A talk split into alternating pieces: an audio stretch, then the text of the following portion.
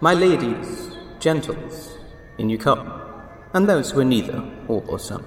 Come hither all, such tales to hear of misrule, magic, flight, and fear, of things that unleash pandemonium, and heroes to defend us from them.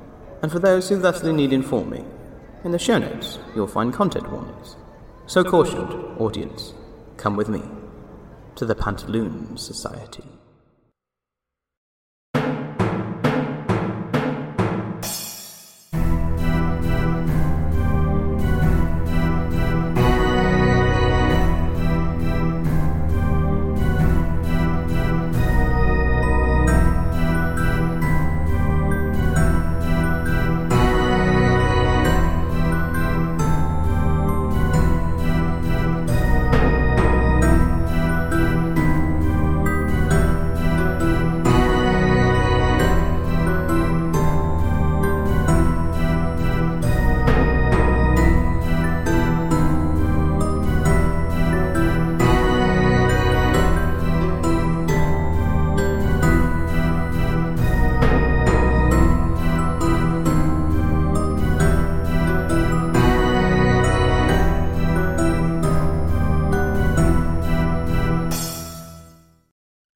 Episode 10.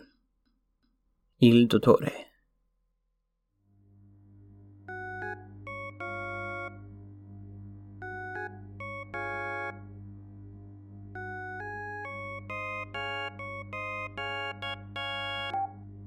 Hello? Oh, hello, Jen. Yes, my laptop's in front of me.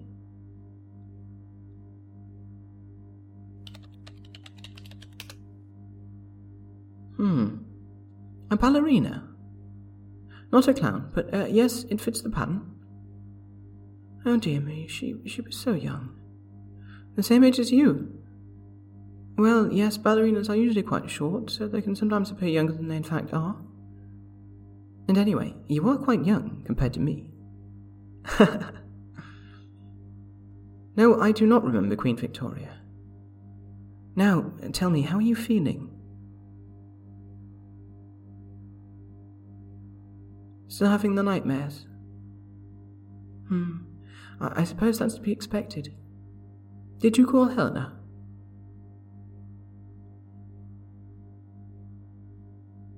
Yes, she can be a bit fluffy, but I think holistic therapies absolutely have their place in the modern medical repertoire. Sorry, getting overly clinical there. I thought someone warm and a little bit quirky would be a good match for you. But if you don't get on with Helena, I can always find you someone else.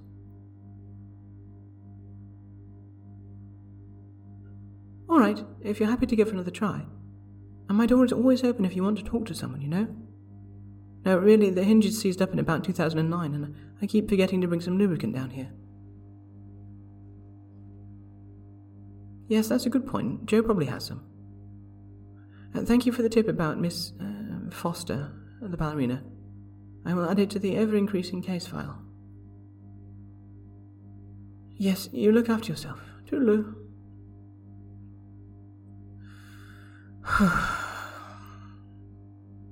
Dr. Harrington leaned back in her chair and took a sip of tea.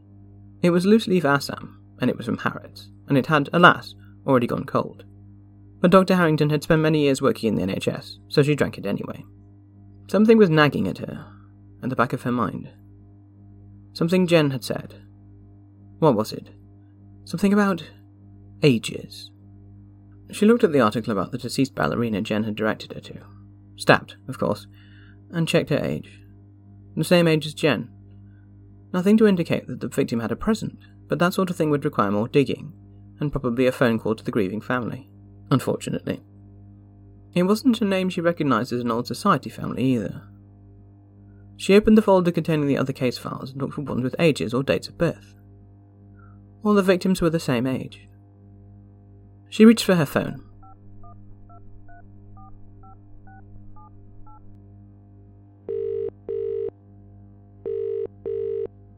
Hello, it's Veronica Harrington at the Pantaloon Society.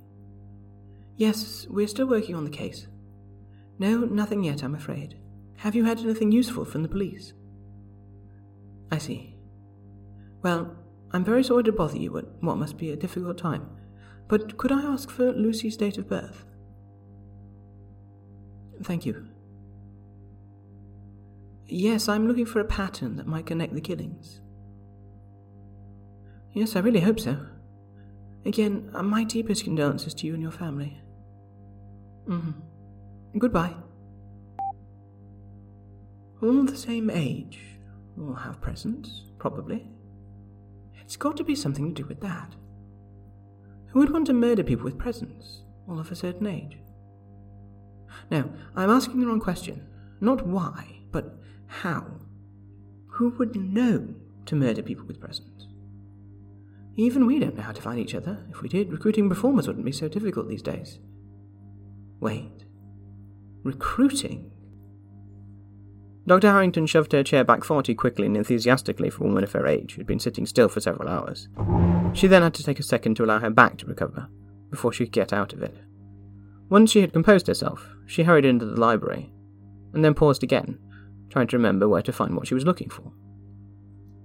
She scanned down the rickety metal shelves and eventually found a large, heavy book, and pulled it down. She had forgotten just how heavy it was, or perhaps it was just that the last time she'd handled it, she'd been younger and stronger. She carried it through to the office and put it down on the old manager's desk, brushing dust off the cover, to reveal the design of a compass embossed on the brown leather. It had once been picked out in silver leaf, most of which had rubbed off from years of handling, and more years of neglect. The spine cracked as she opened the cover. The first page was covered in faded cursive writing. Oh dear, what did this say again? My Italian is so rusty. I, Gostanza di Trivento, by the will of God, in this the year of our Lord, illegible, leave this compass, guide the trousers, guide the pantaloons, that name must have seemed particularly funny to them, shall find, discover, locate, next part illegible, young and strong, wherever they may be, illegible, recruited to our great purpose, a legacy, a shield against the darkness. That's right, I remember now. The blasted thing is for finding young recruits for the society. All right, we're getting somewhere. Now, who had it last? Much like the Enchiridion, the Book of the Compass began in ancient and crackling paper, and had over the years been extended, rebound, and extended some more.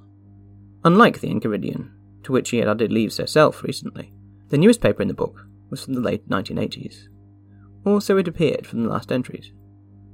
She leafed through pages covered in carefully written entries, the handwriting getting less looped and flowing as the centuries progressed. Dates, names, occupations, locations, row after row. 1592.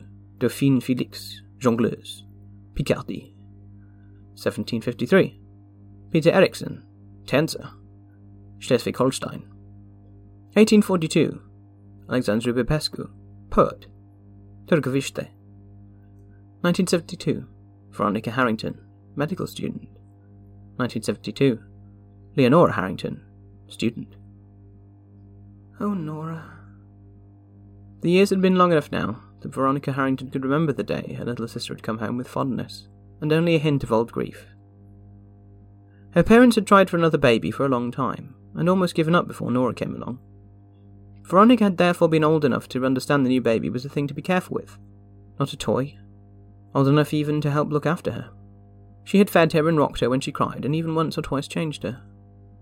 Veronica would make an excellent little mother one day, her father had said. She had swelled with pride.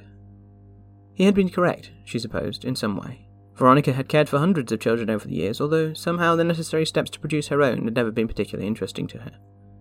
Never the time for, or really the interest in, romance.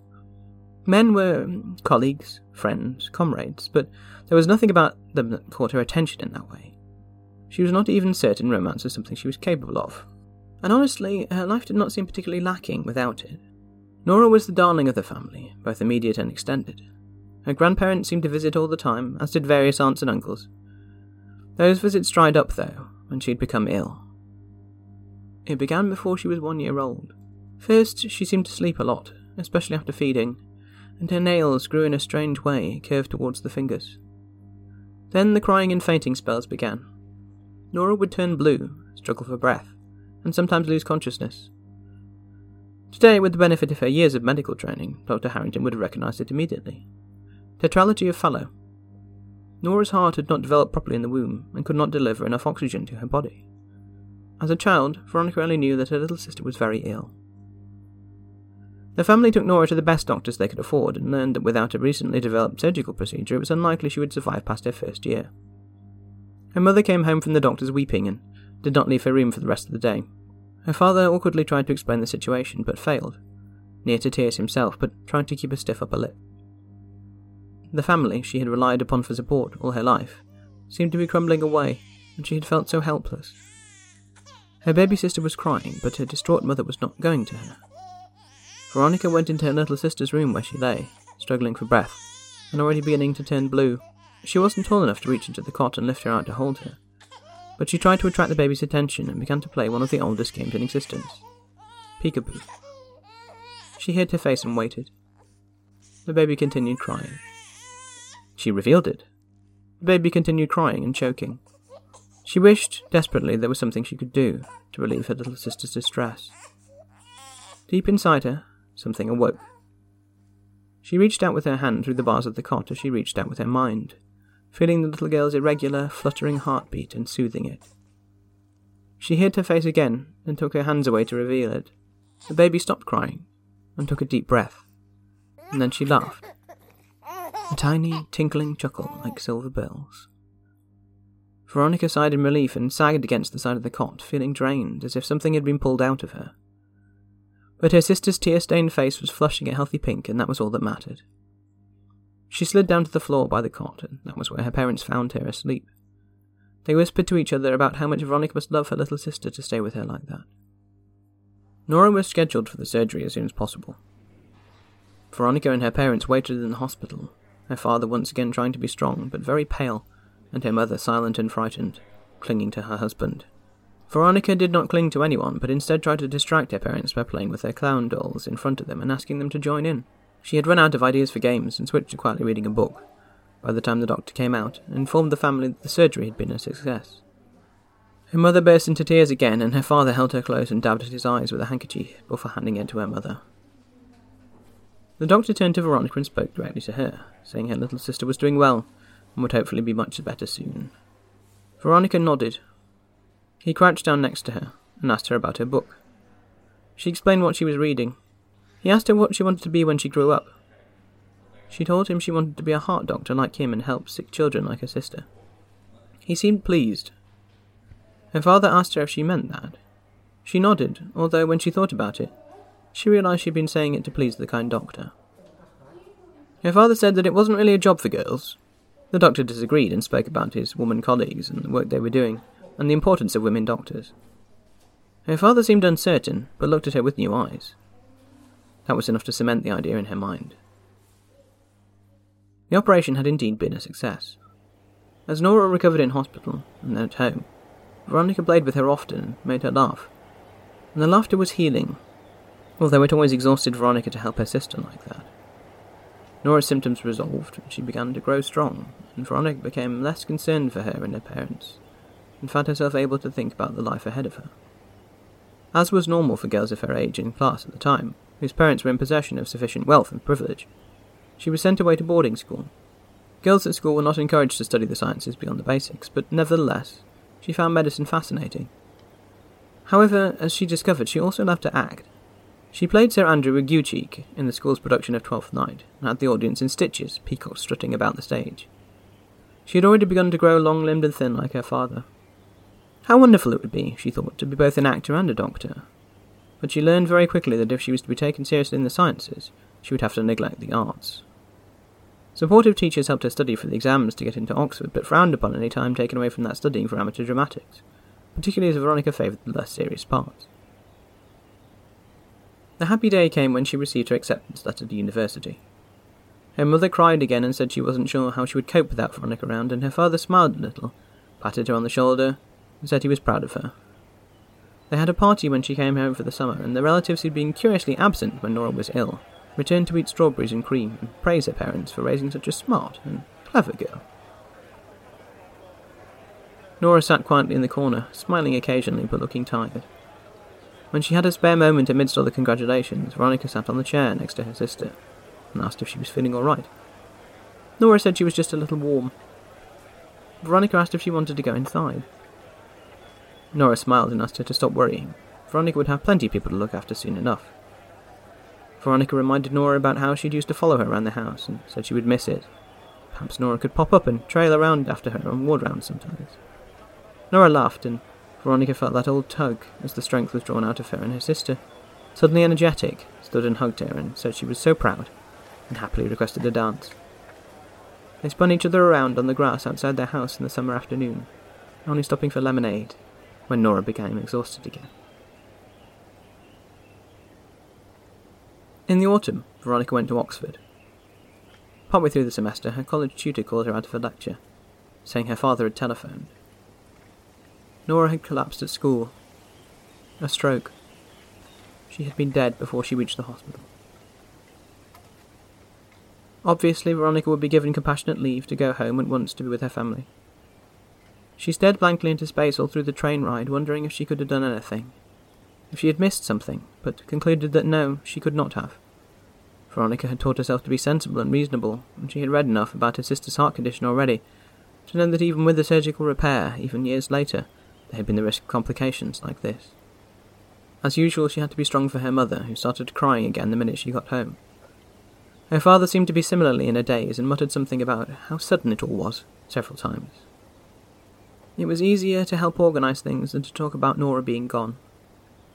Between her and her father, they found the details of the funeral director her father had used when her grandmother passed away, and made the arrangements. The funeral went by in a hazy blur of friends, family and finger buffet, and even one of her friends from her college at Oxford came down to visit, for which she thanked her profusely. Her mother never seemed to stop crying for very long. Veronica made no attempt to return to her studies, assuming she was needed, but after a few days her father awkwardly suggested that he could deal with things back here, and she had missed enough classes already. He absent-mindedly called her "old chap" before he saw her off at the station. She tried to return to her books and lectures, but struggled to focus.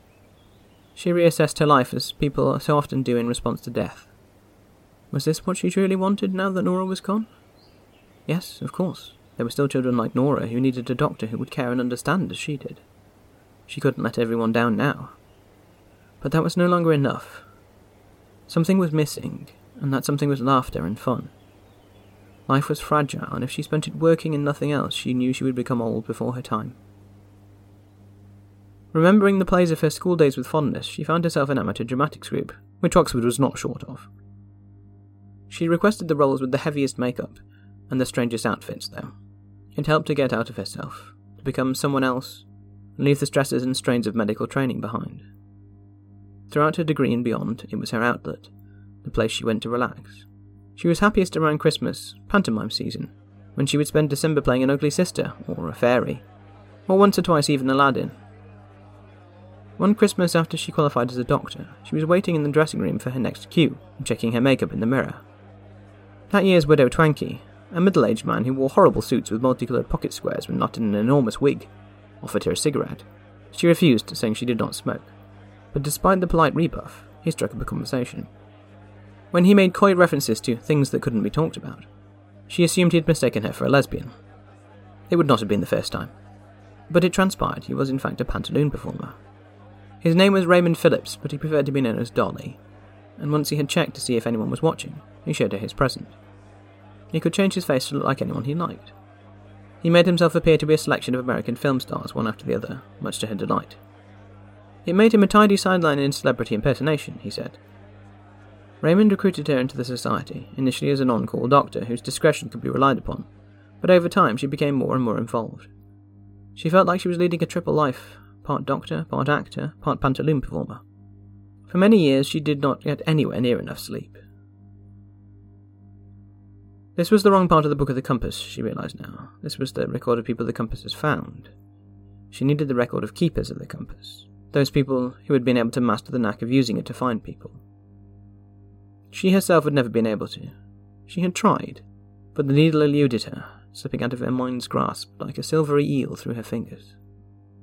She flicked through the old pages of the keepers, starting with the flourishing signature of Gostanza herself, through the ages to the final name on the list. 1981. Angela Ballatro. Oh, yes, of course. Poor dear Angela. Had she somehow finally forgotten? Of course, Angela had been the last person to hold the compass, apart from whoever was using it now. Her tiny fingers had cupped around it so tightly, and for some reason she always blew on it to get the needle moving. To warn it, she needed to use it, she said.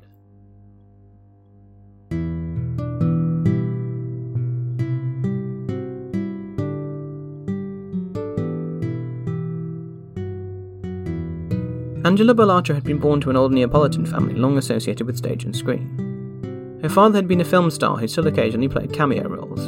Her mother and brother were trained opera singers, and her aunt had been for many years a manager of the Teatro di San Carlo. Angela would relate stories of divas and disasters her aunt had told her, always having to stop for breath because she had made herself laugh.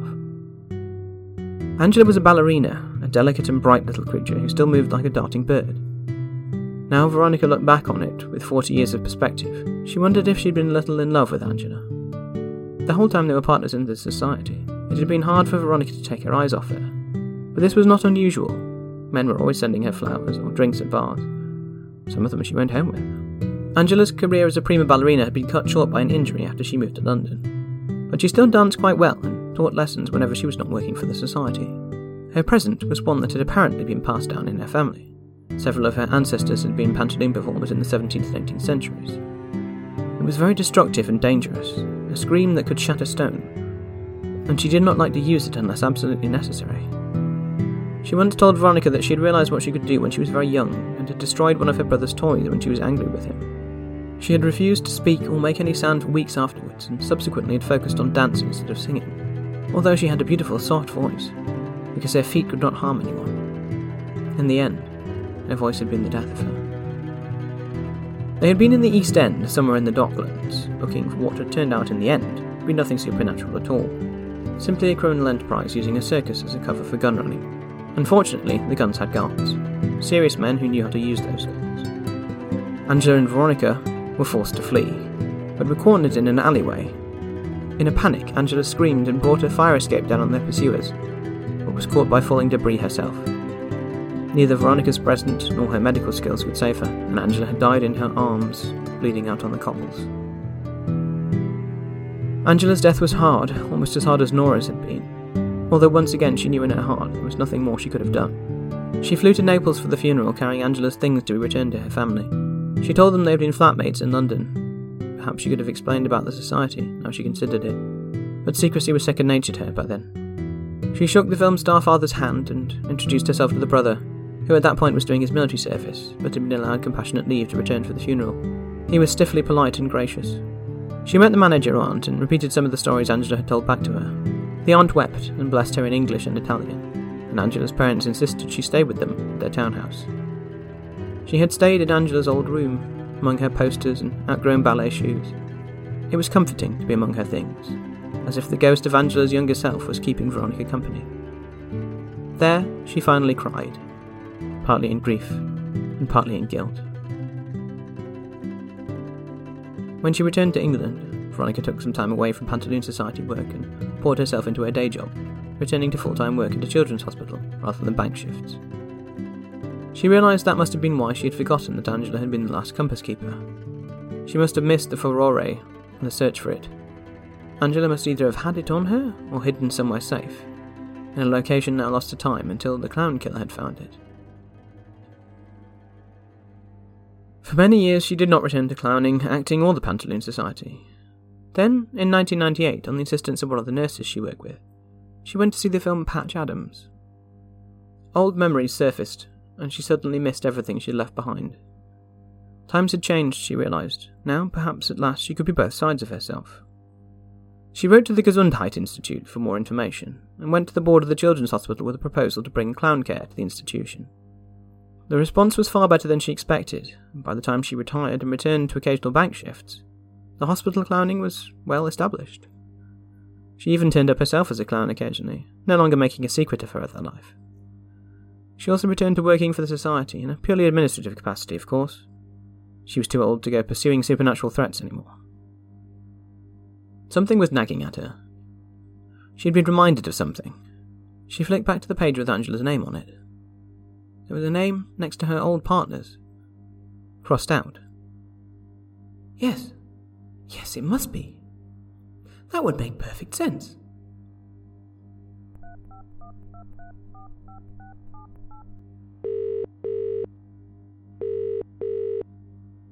Oh, Joe. Oh, blast. Answer phone. Joe, this is very important.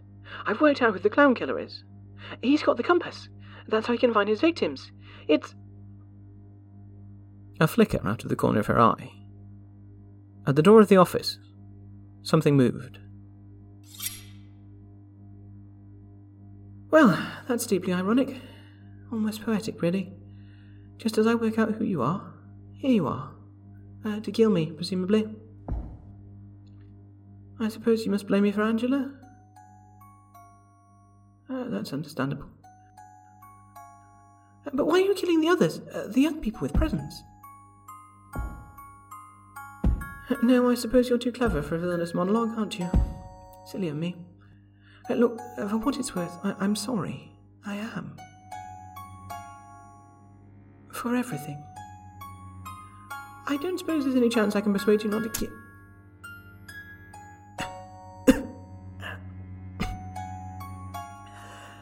Well, it was worth a shot.